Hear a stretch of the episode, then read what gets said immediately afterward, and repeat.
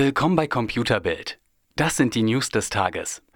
Ein überaus sinnvoller Service von O2 kommt ins Rollen. Mit O2 Repair startet der Provider noch in diesem Monat erste Tests für einen Vorort-Reparaturservice für Smartphones.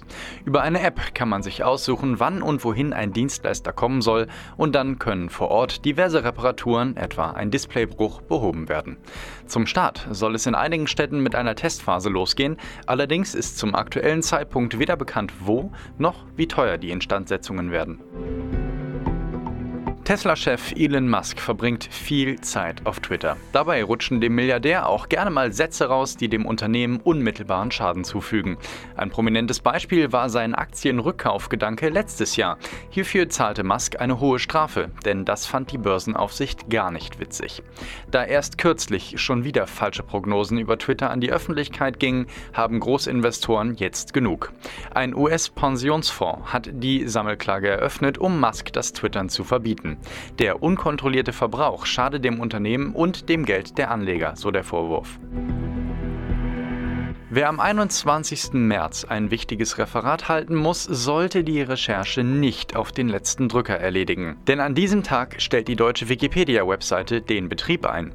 Damit protestiert die Wissensdatenbank gegen Artikel 11 und Artikel 13, also das Leistungsschutzrecht sowie die Urheberrechtsreform. Statt Artikeln zu gesuchten Dingen erscheint am 21.03. lediglich ein Artikel zu den Gesetzesentwürfen und Kontaktmöglichkeiten zu EU-Abgeordneten. Der Protest findet statt, obwohl Wikipedia nicht unmittelbar betroffen wäre. Jedoch fürchtet die Plattform, dass der freie Fluss von Informationen im Netz gefährdet sei.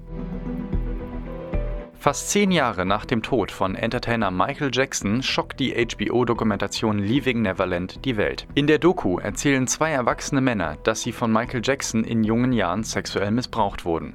Während sich im Netz Fans und Kritiker des Musikers an die Gurgel gehen und nach der Wahrheit suchen, ziehen andere erste Konsequenzen. Infolge der Dokumentation streichen die Simpsons-Macher eine Episode mit der Stimme von Michael Jackson aus dem Programm. 1991 erschien eine Folge, in der ein Patient Patient einer Klinik vorgibt, Michael Jackson zu sein. Der echte Michael lieh diesem Charakter damals seine Stimme. Wer Leaving Neverland im deutschen Fernsehen sehen möchte, muss sich noch bis zum 6. April gedulden. Dann strahlt Pro7 das umstrittene Werk aus.